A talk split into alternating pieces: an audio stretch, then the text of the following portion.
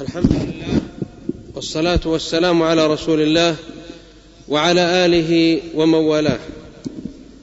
أيها الإخوة الكرام طبتم وطاب ممشاكم وتبوأتم من الجنة نزلا بإذن الله. معنا الليلة قصة الرسالة والدرس السادس منها وهي بعنوان رحلة الطائف ومع الرسول عليه الصلاة والسلام. معه بإذن الله دائما وأبدا حتى نلقى الله برحمة الله وبمشيئته مع محمد عليه الصلاة والسلام في صلاتنا في صيامنا في زكاتنا في حجنا في ذكرنا. أحبك لا تفسير عندي لصبوتي أفسر ماذا؟ والهوى لا يفسر. تأخرت يا أغلى الرجال فليلنا طويل وليل المزهرية يمطر. ولكننا نسأل الله أن يحشرنا في زمرته. وإن لم نر وجهه الكريم في الدنيا فنشهد الله من هذا المكان الطيب العامر أننا آمنا بما جاء به. ربنا آمنا بما أنزلت واتبعنا الرسول فاكتبنا مع الشاهدين. نشهد أن محمدا حق أرسل من عند الواحد الأحد. الآن انتهى من مصاولة أهل مكة دعاهم فلم يستجيبوا. آذوه حاربوه شتموه. والآن بلغ الأذى غايته ونهايته وقد أوصدوا أبواب الهداية عن نفوسهم في طريق الرسول عليه الصلاة والسلام. فلا القريب يستجيب ولا البعيد يرحم ولا الأخ يأوي ولا صاحب الرأي يحمله رأيه ليفاوض هذا النبي الأمي المعصوم عليه الصلاة والسلام. تلقى الأذى بكل أصنافه وأنواعه الأذى الكلامي كما سبق والأذى الفعلي وأذى الدعاية المشوهة لدعوته ولرسالته ولعرضه ولسمعته ولرأيه وعقله صلى الله عليه وسلم. وفي الأخير تفكر عليه الصلاة والسلام فهداه الله وهو مواصل مثابر جاد صلى الله عليه وسلم لا يعرف النكوص ولا الإحباط ولا اليأس ولا القنوط وهذا شأن الداعية الناجح. كلما أغلق على الداعية باب يفتح الله له باب. إذا لم يستجب له أحد ذهب إلى أحد آخر. إذا ما أجبته قرية انتقل إلى قرية. ما استمعت له قبيلته قومه عشيرته يرتحل إلى قبيلة أخرى ويعرض عليهم الحق. لكن أهم شيء لا يضعف ولا يحاول أن ييأس بل يستمر ويواصل كما كان قدوته وإمامه عليه الصلاة والسلام. فلما لم يستجيبوا له صلى الله عليه وسلم في مكة فكر صلى الله عليه وسلم فهداه الله إلى الطائف. وهي أقرب القرى من مكة. وهي القريتين إذا قال من القريتين عظيم هي المقصود بها في سورة الزخرف الطائف أو مكة. يعني لولا نزل هذا الوحي يقول الكفار على رجل من القريتين عظيم قيل إما أنه من عظماء الطائف مثل أمية بن أبي الصلت الشاعر وعتبة بن ربيعة في مكة. المقصود أنهما القريتان الاثنتان البارزتان المتقابلتان. وبينهما كما تعلمون ما يقارب أو أكثر من الثمانين كيلا فذهب صلى الله عليه وسلم. ومعه زيد بن حارثة في أصح الروايات. ذهب يمشي على قدميه الشريفتين. وهذا والله غاية الجهاد وغاية البذل والتضحية للدعوة والمبدأ الحق. ولذلك في آخر المطاف نصره ربه. فذهب صلى الله عليه وسلم. ومن حكمة الله أنه ما نزل معه جنودا من السماء.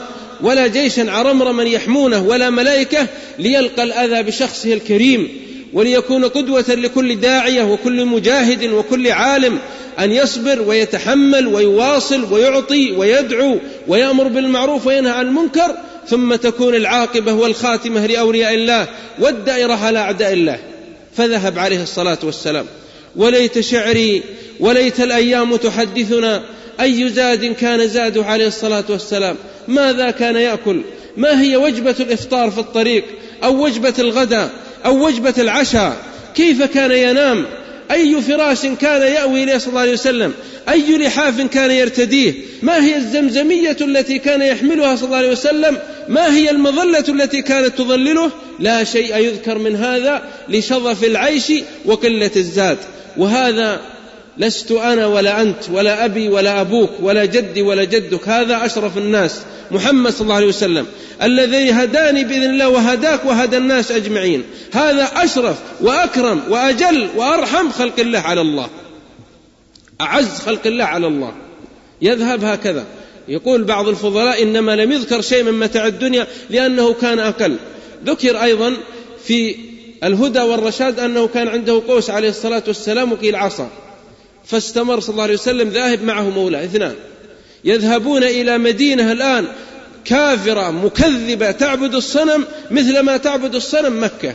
لكنها تمتاز بالهواء العليل والماء العذب والبساتين الوارفه الظلال. ولم يذهب صلى الله عليه وسلم لا لبستان ولا لماء ولا لهواء ولم يذهب مصطافا ذهب يقدم نفسه ويدعو إلى الواحد الأحد أن لا إله إلا الله محمد رسول الله.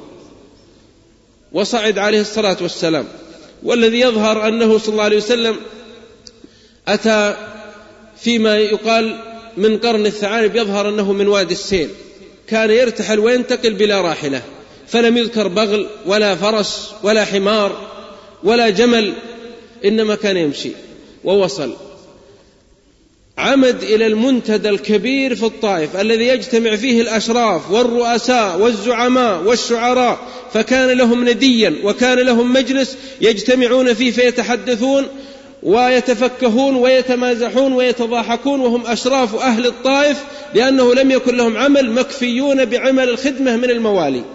فوصل إلى هذا المنتدى وشق طريقه فلم يأتي يمينا ولا يسارا وفيه من الحكمة أن من أتى بلدا غريبا فليقصد رؤساءها ووجهاها ويعرض عليهم رسالته ودعوته قبل أن يعرضه على الناس. فوصل عليه الصلاة والسلام. وانظر إلى عظمة وهمة صلى الله عليه وسلم حتى إنه يذكر أن الله عز وجل جعل عنده من الجرأة المعنوية في المواقف المؤثرة التي تكتب في التاريخ ولا تنسى. فكان يقابل الملوك ويهزم الكتائب ويقود الجيوش صلى الله عليه وسلم ويخوض غمار المعارك ويقابل الوفود ولا يزعزعه الحوادث وهو ساكن ثابت عليه الصلاة والسلام صابر محتسب وأنت لو قرأت سيرته كوحده كلية لرأيت العجب العجاب. فهو مرة صلى الله عليه وسلم يقود الجيش ومرة يخطب ومرة يأمر بالمعروف ومرة ينهى عن المنكر ومرة يتصدق ومرة يحضر الجنازة ومرة يقف على الشهداء ومرة يقدم صدره للسيوف. ومرة يبكي ويرفع يديه صلى الله عليه وسلم داعيا ومرة يتلو القرآن ومرة يعلم إلى آخر تلك المواقف المشهودة في ثلاث وعشرين سنة. واقترب من المجلس.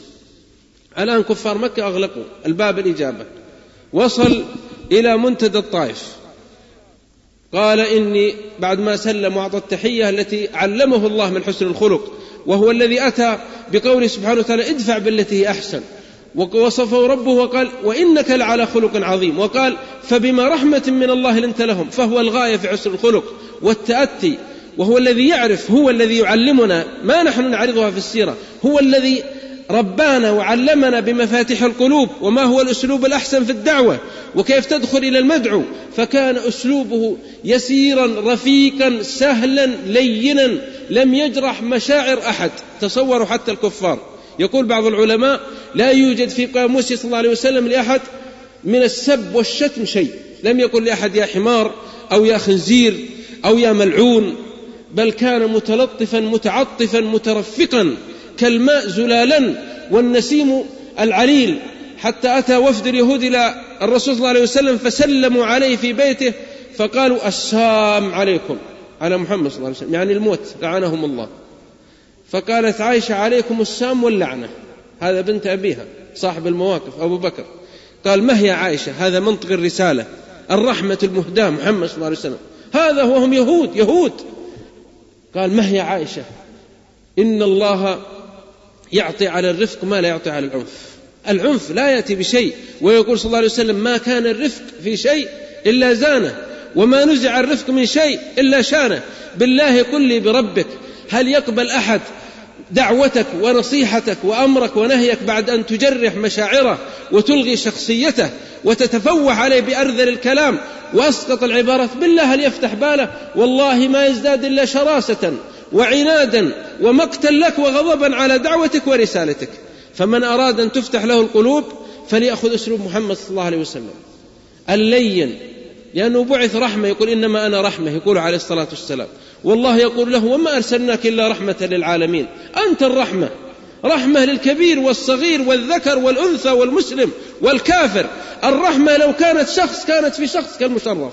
فوصل وسلم وحيا ثم قال إن الله أرسلني إليكم أن قولوا لا إله إلا الله تفرحوا يا لها من كلمة. فسبحان الذي أنزل على هذه الكلمة الخالدة التي هي مفتاح الجنة ومفتاح السعادة وهي التي يموت عليها الموحدون المقبولون عند ربهم. قال قولوا لا إله إلا الله تفلحوا. وتصور ملأ من الناس أول مرة في التاريخ يسمعون مثل هذا الكلام. ويعلمون أن محمد بن عبد الله أنه مشهور عندهم.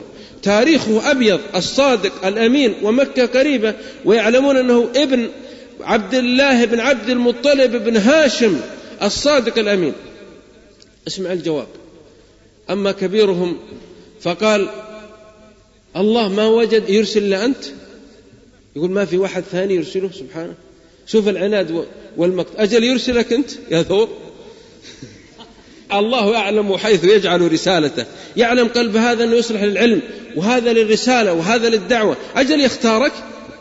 يقول لولا نزل هذا القرآن على رجل من القريتين عظيم. يقولون ليه؟ أنت بس تنزل العظيم عندهم صاحب المال. رأيت الناس قد مالوا إلى من عنده مال ومن لا عنده مال فعنه الناس قد مالوا.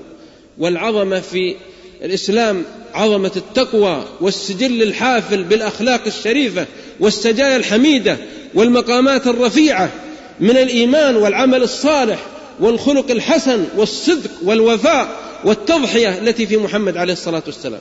فقال أولهم ما وجد الله إلا يرسل إلا أنت؟ قال الثاني هو يقصد يتكلم عن نفسه هو يسرق ثياب الكعبة إن كان الله أرسلك يقول أنك متقول على الله مفتري على الله ما أرسلك الله. وما وما الذي حمل محمد صلى الله عليه وسلم حتى تشدخ أقدامه بالرمال ويؤذى ويسب؟ ويسخر منه ويطرد ويحارب ويفصل عليه الصلاة والسلام من أسرته ومن عشيرته ومن مدينته ومن بلدته ومن مراتع الصبا ويبكي على مكة. ماذا يحمله؟ أجل من نفسه هو أرسل كذا؟ لكن الله نزل عليه الكتاب المحكم. وما كنت تدري ما كنت تدري ما الكتاب ولا الإيمان. ولكن جعلناه نورا نهدي به من نشاء من عبادنا. وإنك لتهدي إلى صراط مستقيم. فما كان يدري ووجدك ضالا فهدى. أما الثالث فقام بأبشع الكلام وسب الرسول عليه الصلاة والسلام وسخر منه. ثم طلبوا منه أن يغادر الطائف. لا يبقى أبدا. فرحل عليه الصلاة والسلام. والظاهر عند بعض أهل العلم أنه مكث خمس عشرة ليلة. يذهب إلى الأسواق وإلى المنتديات وكلما أتى جمع سلم عليهم ودعاهم إلى لا إله إلا الله.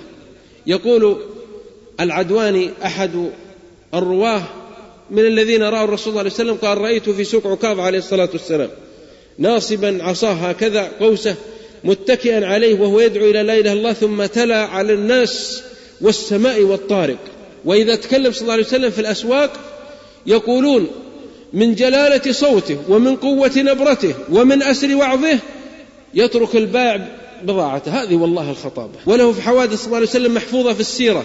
فكان أفصح الناس عليه الصلاة والسلام إذا تكلم أو قال قولوا لا إله إلا الله ثم ينطلق بالعبارات كأنها النجوم المرسلة وراء بعض. واستطرادا أنقل لكم قصة رجل حدثنا وقد ذكر في كتاب شباب عادوا إلى الله. هداه الله عز وجل هذا الرجل وأصبح ناسكا عابدا كبيرا وكان قبلها معرضا ضالا عاصيا معاندا لله.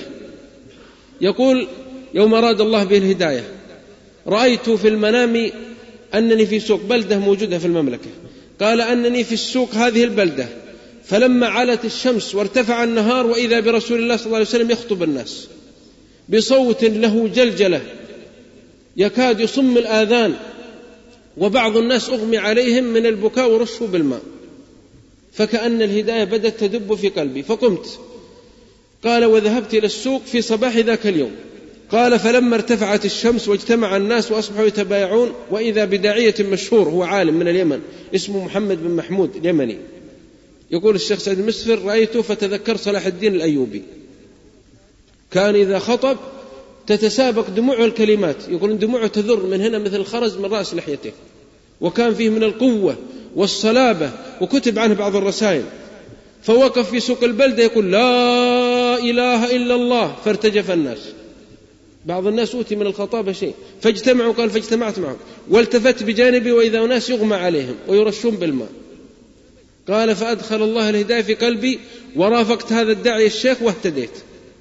فهذا على هذه الرؤيا رؤيا الرسول صلى الله عليه وسلم في المنام فهو خطيب الناس عليه الصلاة والسلام. فلما كذبوه وآذوه ذهب صلى الله عليه وسلم ورجع. وليته ترك. على هذا الجواب الرافض لدعوته المكذب لرسالته صلى الله عليه وسلم لكن من لؤمهم وشقاوتهم وسخفهم أرسلوا الموالي والصبيان قالوا ارجموه بالحجارة. فأخذوا يتلقونه بالحجارة صلى الله عليه وسلم في قدميه الشريفتين حتى سالت بالدماء. صلى الله عليه وسلم. هذا محمد بن عبد الله. فسبحان الذي رفع منزلته بهذا الجهاد وعظم أجره وجعل النصر له والعاقبة صلى الله عليه وسلم. ولما كثر عليه الحجارة عليه الصلاة والسلام من كل جهة والرمي والسب والشتم أتى إلى بستان في الطريق في طرف الطائف فمال فيه فدخل البستان. فأتى صاحب البستان من الموالي اسمه عداس. فرحب رحمة سبحان الله إلى درجة أن يرحمه هذا المولى. فأخذ قطف عنب وأعطاه الرسول عليه الصلاة والسلام يأكله. قال صلى الله عليه وسلم ما اسمك؟ الآن صلى الله عليه وسلم بيدعوه يطارد صلى الله عليه وسلم يعارض يقف مع الإنسان يدعوه يسبه الإنسان فيدعوه يذهب إلى اليهود يدعوهم يأتيه وفود النصارى يدعوهم إلى الإسلام. يأتيه المنافقون يدعوهم. رسائل الملك تقرأ عليه يرد عليهم يدعوهم. كل العالم يدعوهم محمد صلى الله عليه وسلم. وهذا شأن الداعية أن يستغل كل فرصة ومناسبة ولقاء وحوار ومجلة وجريدة ومنبر وحفل واجتماع فيكون داعيه إلى الواحد الأحد. انظر إلى أهل التجارة وأهل المال. دعايات وأموال تصرف في الدعايات في التلفاز في الصحيفة في المجلة في كل مكان في الطرق عند الإشارات. وأنت تدعو إلى الواحد الأحد. هل أجل من الدعوة إلى الله عز وجل؟ هذا شأن الداعية. كل منفذ وكل طريقة يمكن تزاحم أهل الباطل افعل. ولذلك قلت لكم كما يقول ابن القيم الدين مبني على المراغمة أن تراغم أهل الباطل. أما أن تترك لهم الساحة وتقول هذا الوسيلة حرام وهذه المجلة فيها كذا. هم لن ينتظروك. وابشر بطول سلامة يا مربع ولن يغلقوا المجلة ولن يغلقوا القناة ولن يلغوا الفضائيات. هم سوف يستمرون ويجتاحون كالسيل العاصف المدرار وكالطوفان المقبل. فأنت لو ما تزاحم وتراغم وإلا أخذت وذهبت في غاربة الطوفان. فهو صلى الله عليه وسلم لما دخل دعوة ما تفارقه عليه الصلاة والسلام. الرسالة معه ليلا ونهارا يدعو الكبير والصغير صلى الله عليه وسلم. حتى تجد إذا خلى بأحد الصحابة يقول مثلا عليك بلا حول ولا قوة إلا بالله. فإذا جلس مع إنسان قال أوصيك لا يزال لسانك رطبا من ذكر الله. كل شيء يرسل رسالة كلمة نصيحة موعظة فائدة عبرة. قال ما اسمك؟ قال عداس. قال من أين أنت يا عداس؟ هذا البطاقة الشخصية. من أين أنت؟ قال من نينوى من العراق. قال هذه نينوى بلدة أخي يونس بن متى يقول صلى الله عليه وسلم وما كنت تدري ما الكتاب ولا الإيمان حتى أصبح يعرف مواقع الأنبياء. قال من أين لك هذا؟ يقول يقول محداس والله إني أتيت من العراق ولا يعلم أحد باسم يونس بن متى وإني أتيت من بلدة نينوى ما فيها عشرة يعرفون اسم هذا البلدة نفسها اسم يونس بن متى النبي الذي ابتلأه الله عز وجل ورفع قدره يونس بن متى عليه السلام. يونس الذي ترك لنا الكلمة الخالدة التي أوصيكم بها عالجوا بها أنفسكم ومرضاكم وأطفالكم. الكلمة العظيمة المؤثرة التي هي حرز بإذن الله. الكلمة التي ألف فيها رسائل ألف بها ابن تيمية رسالة ستين صفحة. الكلمة هي التي أحسن من ملك كسرى وقيصر. ما هي الكلمة؟ لا إله إلا أنت سبحانك إني كنت من الظالمين. هل تعلمون أجمل منها؟ هذه فرج الكربات إن شاء الله والخطب الشديد. والمرض والنكبة والأزمة. وصح الألباني حديث كلمة أخي يقول صلى الله عليه وسلم شوف الترقق أخوان. كلمة أخي ذنون ما قالها مكروب إلا فرج الله عنه. لا إله إلا أنت سبحانك إني كنت من الظالمين. هذه الكلمة ورثناها من ذنون ولذلك اسمع منطق القرآن وذنوني. لماذا قال وذنوني؟ ما قال وذنوني؟ يقول واذكر ذنون لأن الله يسوق في سورة الأنبياء القصص اذكر فلان اذكر فلان امتثل بقصة فلان. فلما أتى إلى ذنون قال وذنوني إذ ذهب مغاضبا فظن أن لن نقدر عليه. يقول ظن أن لن نضيق عليه. ولا الله قدير سبحانه ما قصده أنه ظن أن ما نستطيع لا ظن أن لن نضيق عليه. فظن أن لن نقدر عليه. فنادى في الظلمات أن لا إله إلا أنت سبحانك إني كنت من الظالمين. ظلمة الليل وظلمة الموج وظلمة بطن الحوت. فتذكر الواحد عاد فأطلق الكلمة وهي من أحسن الكلمات فظن أن لن نقدر عليه فنادى في الظلمات أن لا إله إلا أنت سبحانك. لا إله إلا أنت حب كلمة إلى الله فقالها. وهي كلمة التوحيد التي ترضي الله. ثم قال سبحانك. يعني ينزهك عن أن يكون في أفعالك شيء أو عيب. إني كنت من الظالمين. والله يحب الاعتراف بالاقتراف الاعتراف بالاقتراف إذا اقترفت اعترف. وآخرون اعترفوا بذنوبهم خلطوا عملا صالحا وآخر سيئا عسى الله أن يتوب عليهم. فإذا أخطأت إذا عثرت يحب الله حتى ابن القيم أوردها في مقالة. قال إذا أخطأت فقل يا ربي أذنبت وأخطأت وأسأت. فهذا مما يحبه سبحانه. فقصدي من هذا أن بحاجة ماسة إلى رحمة الله. قال إني كنت من الظالمين فاعترف فنجه الله. إن مقصود قال عداس وما أدراك بهذا؟ قال هذا أخي. نبي مثل ما أني نبي. فبكى وانكب على أقدام الرسول صلى الله عليه وسلم يقبلها. لأنه مسلم مؤمن بيونس. واشتركت دعوة الأنبياء لأن الأنبياء عليهم السلام دعوتهم الإسلام. وكلهم أهل رسالة. ولكن شرائعهم تختلف. فلما ذكره بيونس بن متى الذي من بلدته أكب على قدم الرسول صلى الله عليه وسلم يلثمها ويقبلها ويبكي. وقام صلى الله عليه وسلم. فرأى بعض كفار الطائف قالوا أغوى مولانا. دخل على هذا المولى وأخذ قلبه وهو هداه إلى الله عز وجل فخرج من البستان عليه الصلاة والسلام. يقول صلى الله عليه وسلم يصف الحال لعائشة بعدها بسنوات قال أوذيت في الله ولم يؤذى في الله أحد مثل ما أوذيت يعني في تلك الفترة. وإنني وقفت بقرن الثعالب قيل أنه قرن السير والله أعلم. طرد من مكة طرد من الطائف أوذي من أهل مكة أوذي من أهل الطائف لا أصبح عنده لا أسرة معه ولا حبيب ولا قريب ولا صاحب ولا أنيس إلا الواحد الأحد. فهو غشي الليل العالم وأرخى سدوله وأصبح صلى الله عليه وسلم في ظلمة. وانظر تصور تلك الفترة تصور ذاك الجبل المظلم وهو واقف صلى الله عليه وسلم بعصاه مجرح الأقدام دماؤه تسيل صلى الله عليه وسلم وهو في جوع وفي أذى وفي شدة وفي ظمأ وفي تعب ونصب ووصب وهم وغم وحزن الآن يشكو إلى الله. وقف عليه الصلاة والسلام قال فالتفت فإذا سحابة فوق رأسي. يأتي دائما الفرج في نهاية ذروة الأزمة. ولذلك إذا أتتك أزمة طامة عامة غامة فانتظر الفرج من الواحد الأحد. حتى يقول علي بن جبلة عسى فرج يكون عسى. نعلل نفسنا بعسى. فلا تجزع إذا حصلت هما يقطع النفس فأقرب ما يكون المرء من فرج إذا يئس فلما بلغ القمة صلى الله عليه وسلم في المعاناة قال التفت فإذا سحابة فوق رأسي فإذا جبريل. فسلم على الرسول صلى الله عليه وسلم. رعاية من الله. يتركه سبحانه وتعالى حتى يعاني مع الناس ثم يلطف به وينصره ويعلي قدره. قال فالتفت إذا جبريل. فقال جبريل عليه السلام هذا يا محمد ملك الجبال يستأذنك أن يطبق الأخشبين على أهل مكة. يقول حضر.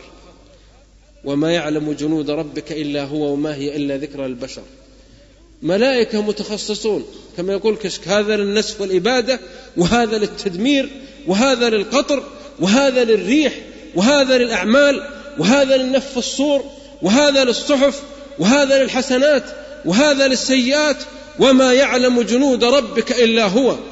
أتى ملك الجبال الآن نزل. جبريل مهمته إنزال الوحي والهدى. ملك الجبال أن يصافق الجبال بعضها وبعض. حتى كفار مكة شوف الغباء والحمق وخسة الإنسان إذا فقد عقله. قالوا يا محمد تقول القيامة بتقوم. طيب جبل أبي قبيس وقينقاع كيف تذهب إذا قامت القيامة؟ مشكلة. أصبح عندهم أكبر إشكال هذان الجبلان. جواب القرآن ما بيأتي القرآن يقول لا الجبلين زحزحها. وترى الجبلين بنزيلها لا. قال ويسألونك عن الجبال. فقل ينسفها ربي نسفا فيذرها قاعا صفصفا لا ترى فيها عوجا ولا أمتا. حضر ملك الجبال قال هذا يقول جبريل هذا ملك الجبال يستأذنك يا رسول الله أن يطبق الأخشبين. حنا لو كنا مكانه قلنا خذ الطائف معهم وعلى طريقك المدينة. والله بعض الناس إنه يخطئ عليه جاره في خطأ بسيط قال الله لا يسامحه ولا يقبل منه الصلاة ولا عبادة لأن ضيقين ما أوتينا من الإيمان إلا قليل. لكن الآن هذا الذي وسع إيمانه وفاض إيمانه على العالم محمد صلى الله عليه وسلم هذا المزكى من فوق سبع سماوات. الآن بيتكلم صلى الله عليه وسلم. قال يستأذنك أن يطبق الأخشبين الأخشبين هذا عند مكة جبلين. في طرفها وفي طرفها. إذا أطبقت ينتهي أهل مكة بما فيهم. بس بكلمة واحدة. قال لا يقول صلى الله عليه وسلم. لا. إني أسأل الله وأرجو الله أن يخرج من أصلابهم من يعبد الله لا يشرك به شيئا. لا. ما أريد لا يطبق الأخشبين أنا أريد هؤلاء يخرج الله أبناء وجيلا جديدا مجاهدا داعيا يصب دمه في معارك الإسلام ويرفع الدين. وهذا الذي حصل. وعلق عليه محمد أقبال فيقول وأصبح عابد الأصنام قدما حماة البيت والركن اليماني. يقول الحمد لله جاء من نسل أبي جهل وأبي لهب عباد الأوثان حماة البيت والركن اليماني. فخرج عكرمة بن أبي جهل وخالد بن الوليد وأتاك مصعب والأبطال الذين نذروا دماءهم وقدموا أرواحهم ورفعوا الدين ونصروا الملة ونشروا الشرع فجزاهم الله خير الجزاء. ويقول صلى الله عليه وسلم وهي تدمع عقبيه يرمونه بالحجارة فيقول اللهم اغفر لقومي فإنهم لا يعلمون. اللهم اغفر لقومي فإنهم لا يعلمون. اللهم اغفر لقومي فإنهم لا يعلمون. فأي حلم وأي صفح وأي سماحة وأي خلق جليل كان عليه صلى الله عليه وسلم. لم يأذن عليه الصلاة والسلام أو لم يطلب من ملك الجبال أن يطبق الأخشبين ونزل عليه الصلاة والسلام في الليل وأظلم الليل واسود الليل وبقي وحده مع الله فوقف في وادي نخلة. اسمع الآن خطابه مع ربه تبارك وتعالى. الآن يشكو الحال. هو لا قبل أن تدمر مكة وهو بيعود إلى مكة أصلا. ولم يسمح له بدخول مكة ولم يسمح له بدخول الطائف. قام عليه الصلاة والسلام يصلي من الليل. ثم دعا رواه ابن إسحاق هذا. وهذا من أحاديث السير. قال اللهم إليك أشكو ضعف قوتي. قال بعض أهل العلم عليه تلوح أنوار النبوة لأن هذا الكلام لا يقوله إلا محمد صلى الله عليه وسلم. لا يمكن أن يأتي كاتب أو شاعر أو أديب أو خطيب يقول اللهم إليك أشكو ضعف قوتي وقلة حيلتي. لأنه كلام أغلى من الكنوز. قال اللهم إليك أشكو ضعف قوتي وقلة حيلتي. قال القوة جعلها جسمانية وقلة حيلتي في الرأي. فيهم. وهواني على الناس. أنت أرحم الراحمين. أنت رب المستضعفين. وأنت ربي. إلى من تكلني؟ إلى بعيد يتجهمني؟ أم إلى عدو ملكته أمري؟ إن لم يكن بك غضب علي فلا أبالي. غير أن عافيتك هي أوسع لي. أعوذ بنور وجهك الذي أشرقت له الظلمات. وصلح عليه أمر الدنيا والآخرة. أن يحل علي غضبك أو أن ينزل بي سخطك لك العتبى حتى ترضى ولا حول ولا قوة إلا بك. فيه مسائل. أولها تفويض الأمر للواحد الأحد إذا ضاقت فيفرجها الواحد الأحد لا غيره. الثاني أن على العبد أن يكون صاحب فأل حسن كما كان صلى الله عليه وسلم ويكون صاحب أمل في الله جلت قدرته. فلا يتعرض الإحباط واليأس والقنوط وهو محرم. الثالث أن الله له صفة الغضب يغضب على من شاء سبحانه. غضبا يليق بجلاله ورضا يليق بجلاله وسخط يليق بجلاله. فنسأل الله أن يرضى عنا رضا لا غضب فيه وأن يرحمنا رحمة لا سخط فيها. قال وفيه إثبات الوجه للواحد الأحد على صفة تليق بجلاله ليس كمثله شيء وهو السميع البصير. وفيها أن أعظم ما فزع إليه الإنسان في الأزمة وفي الكربة الدعاء فأوصيكم به. إذا ضاقت الأمور فافزعوا إلى الدعاء. ارفعوا أكف الدعاء. اسألوا الله عز وجل. فإنه لا يفرج الهموم والغموم إلا هو. ولذلك صح عنه عليه الصلاة والسلام أنه قال الدعاء هو العبادة. وعند الترمذي يروى الدعاء مخ العبادة. والله يقول ادعوني أستجب لكم. وإذا سألك عبادي عني فإني قريب أجيب دعوة الداعي إذا دعاني. قل ما يعبأ بكم ربي لولا دعاؤكم. وكل الأنبياء دعوا. فإذا أظلمت أمامك السبل بمرض بهم بمشكلة بمصيبة بدين فعليك بالدعاء. فإن الله سوف يفرج عليك لا محالة. ثم أتى صلى الله عليه وسلم يصلي في وادي نخلة. اسمع العوض الآن من الله عز وجل. ما هو العوض؟ كيف يعزى عليه الصلاة والسلام في أهل مكة والطائف بعدما طردوه وآذوه وكذبوه وشتموه؟ الآن الإنس ترفض دعوة الرسول عليه الصلاة والسلام في الجملة. الإنس لا يؤمنون بمحمد صلى الله عليه وسلم وبلغت الأمور مبلغها وقد شكى على الله وفوض الأمر إليه أتى الفرج من الله فأرسل له الجن يؤمنون به بدل الإنس. وأتى الخبر إلى جن مصيبين الرسول صلى الله عليه وسلم في وادي نخل يوم جاء يصلي بدأ القرآن ينزل عليه. وكان الجن بعضهم يصعد على بعض حتى يستمعون الكلام من السماء. ولكن لما صعدوا هذه المرة وإذا السماء امتلأت حرسا شديدا وشهبا وإذا الملائكة على أطراف السماء والنجوم تهوي كالشهب وتحرق الجان وترديه. فتغير ما في الكون فاجتمع الجن. قالوا حصل في الكون شيء. حصل في الدنيا خبر. أتى في الأرض نبأ. تفرقوا. قال ابن عباس فأمروا أن يتفرقوا في الأقاليم. وهم يأتون أسرع من البرق الخاطف وأسرع من الريح. كلمح البصر. قالوا أعطونا الخبر ماذا حصل؟ فذهب أناس اليمن وقوم العراق وقوم الشام وقوم فلسطين وقوم أتوا إلى الحجاز. وإذا بالقرآن ينزل على وادي نخلة. ومحمد صلى الله عليه وسلم واقف يصلي. فعرفوا أن الخبر هناك. فأتوا واجتمعوا في الوادي. وإذا بالوادي له جلبة وهيلمة وأقبل كأن الحجارة معه والحصى وأقبل بعضهم على بعض يتراكبون هكذا لبدا. حتى قربوا من التصقوا من الرسول صلى الله عليه وسلم. فلما فرغ صلى الله عليه وسلم أخبره الله بما جرى إنما وقف مع الجن فدعاهم. يدعوهم إلى لا إله إلا الله وأن محمد رسول الله. قيل كانوا تسعة وقيل ثمانية هذا رأس رؤساء الوفد. أما البقية فزحوف الله أعلم بها أمم لكن اللي تكلم معه ثمانية وتسعة. دعاهم إلى لا إله إلا الله محمد رسول الله. لك أن تتوقف أمام هذا العظيم صلى الله عليه وسلم. مرة ذهب إلى الملائكة وسلم على الأنبياء جميعا ووصل سدرة المنتهى ووصل بيت المقدس وراح على البراق ورأى الجنة صلى الله عليه وسلم ورأى النار عرضت له عرضت له الجنة والآن يتكلم مع الجن عليه الصلاة والسلام. دعاهم.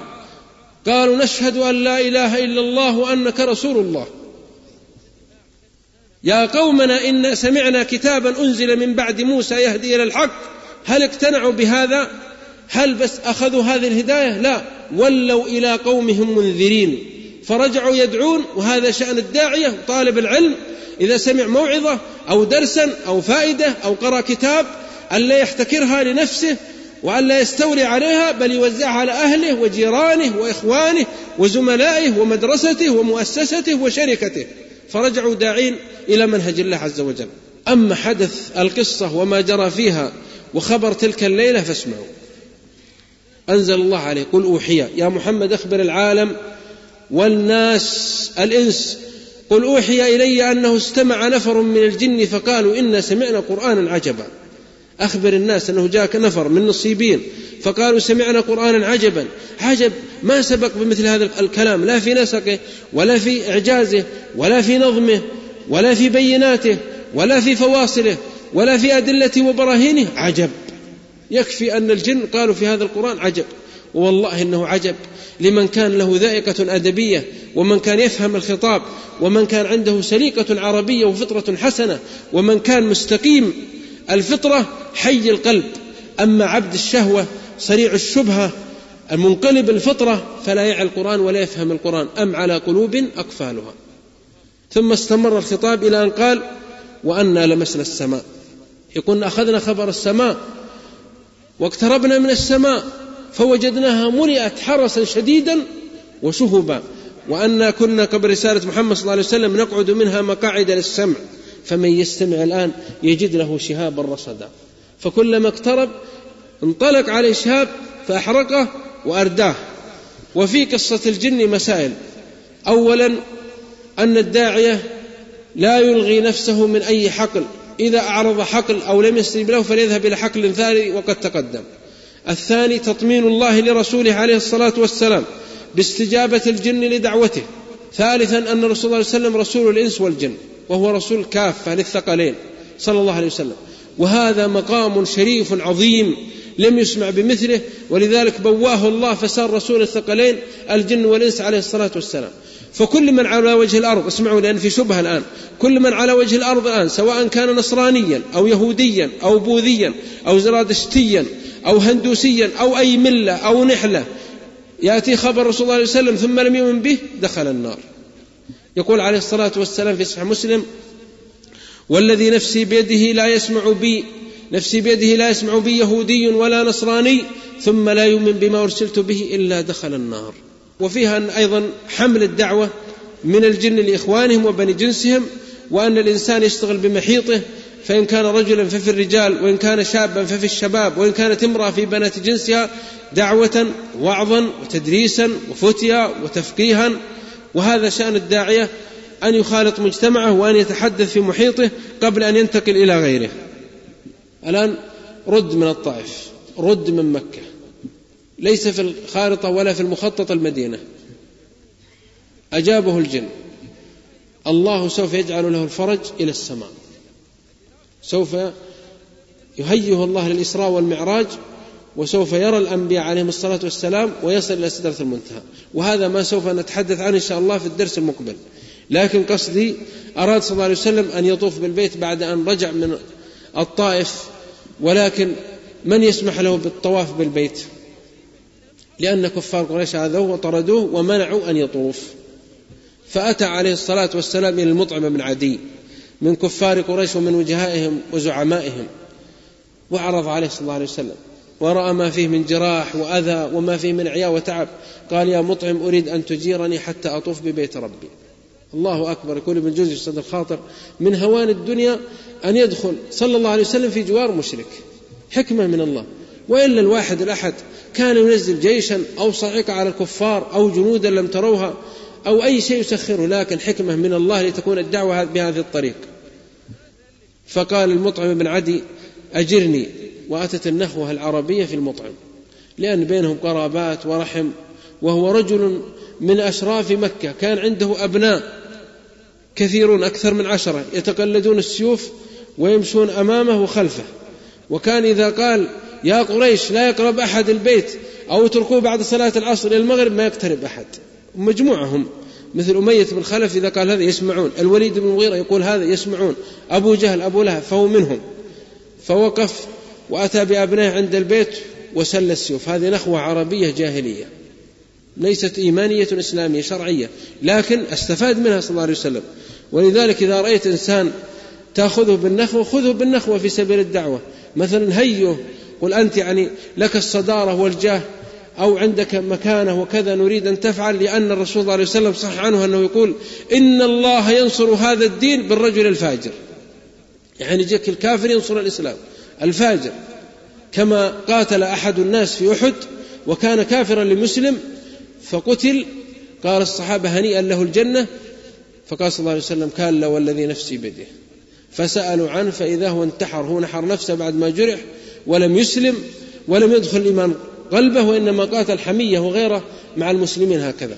فالمطعم أخذته الحمية فخرج بأبنائه فسل السيف وسل أبنائه السيف قال يا معشر قريش لا يتعرضن أحد منكم لمحمد حتى يطوف بهذا البيت ويأوي إلى أهله.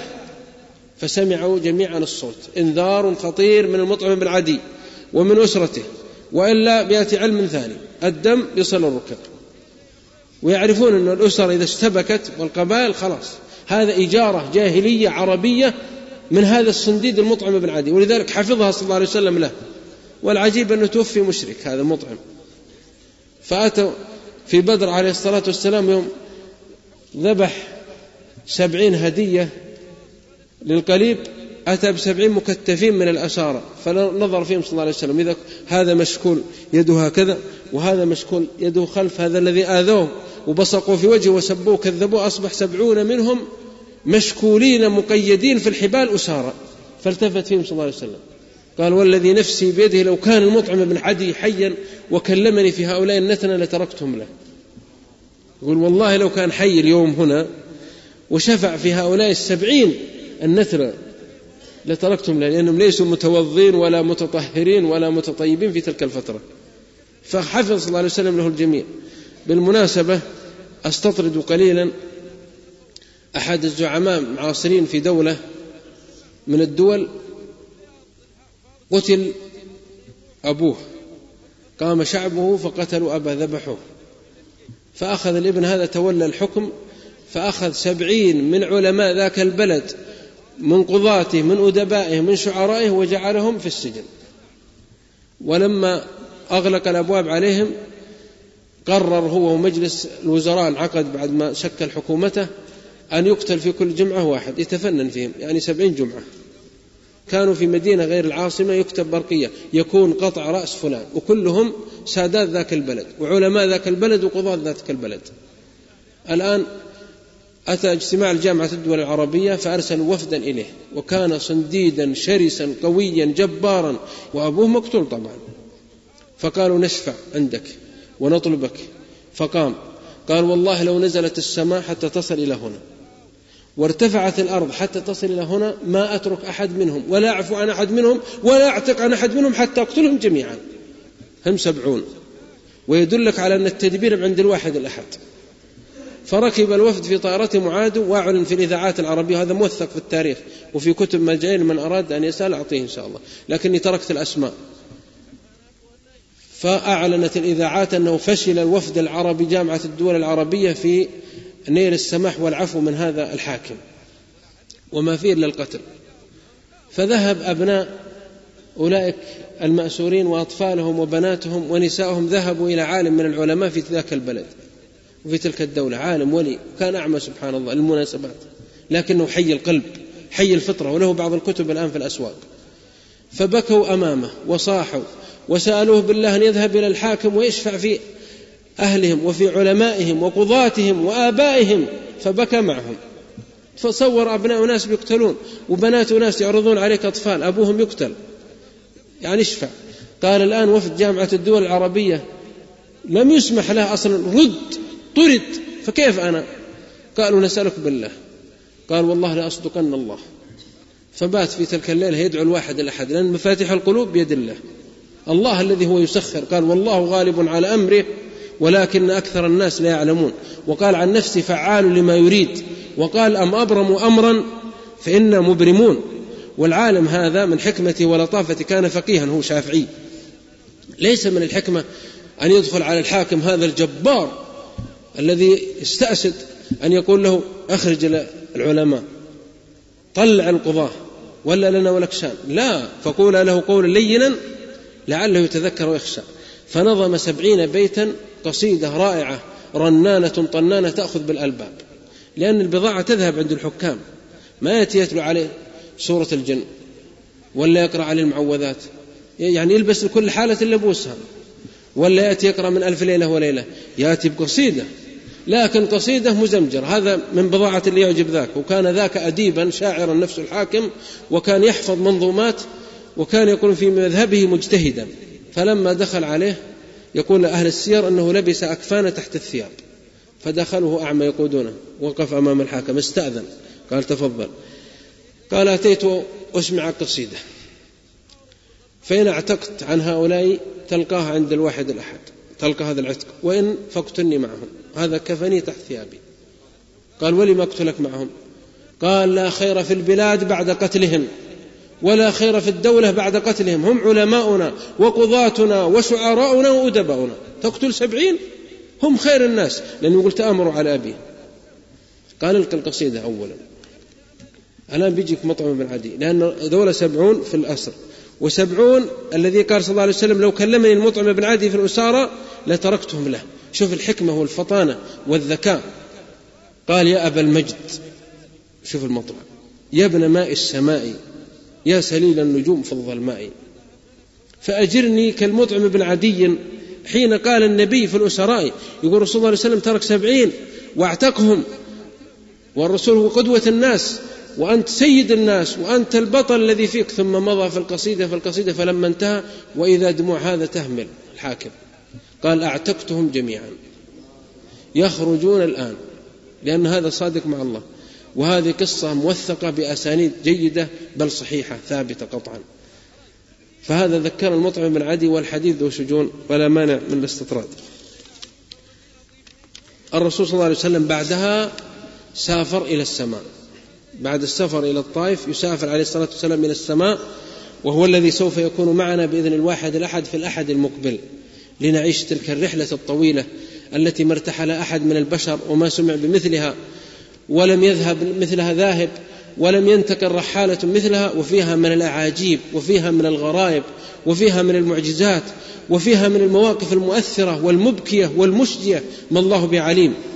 فسوف يكون ذاك هو حديثنا بإذن الله سبحانه وتعالى في الأحد المقبل إن شاء الله.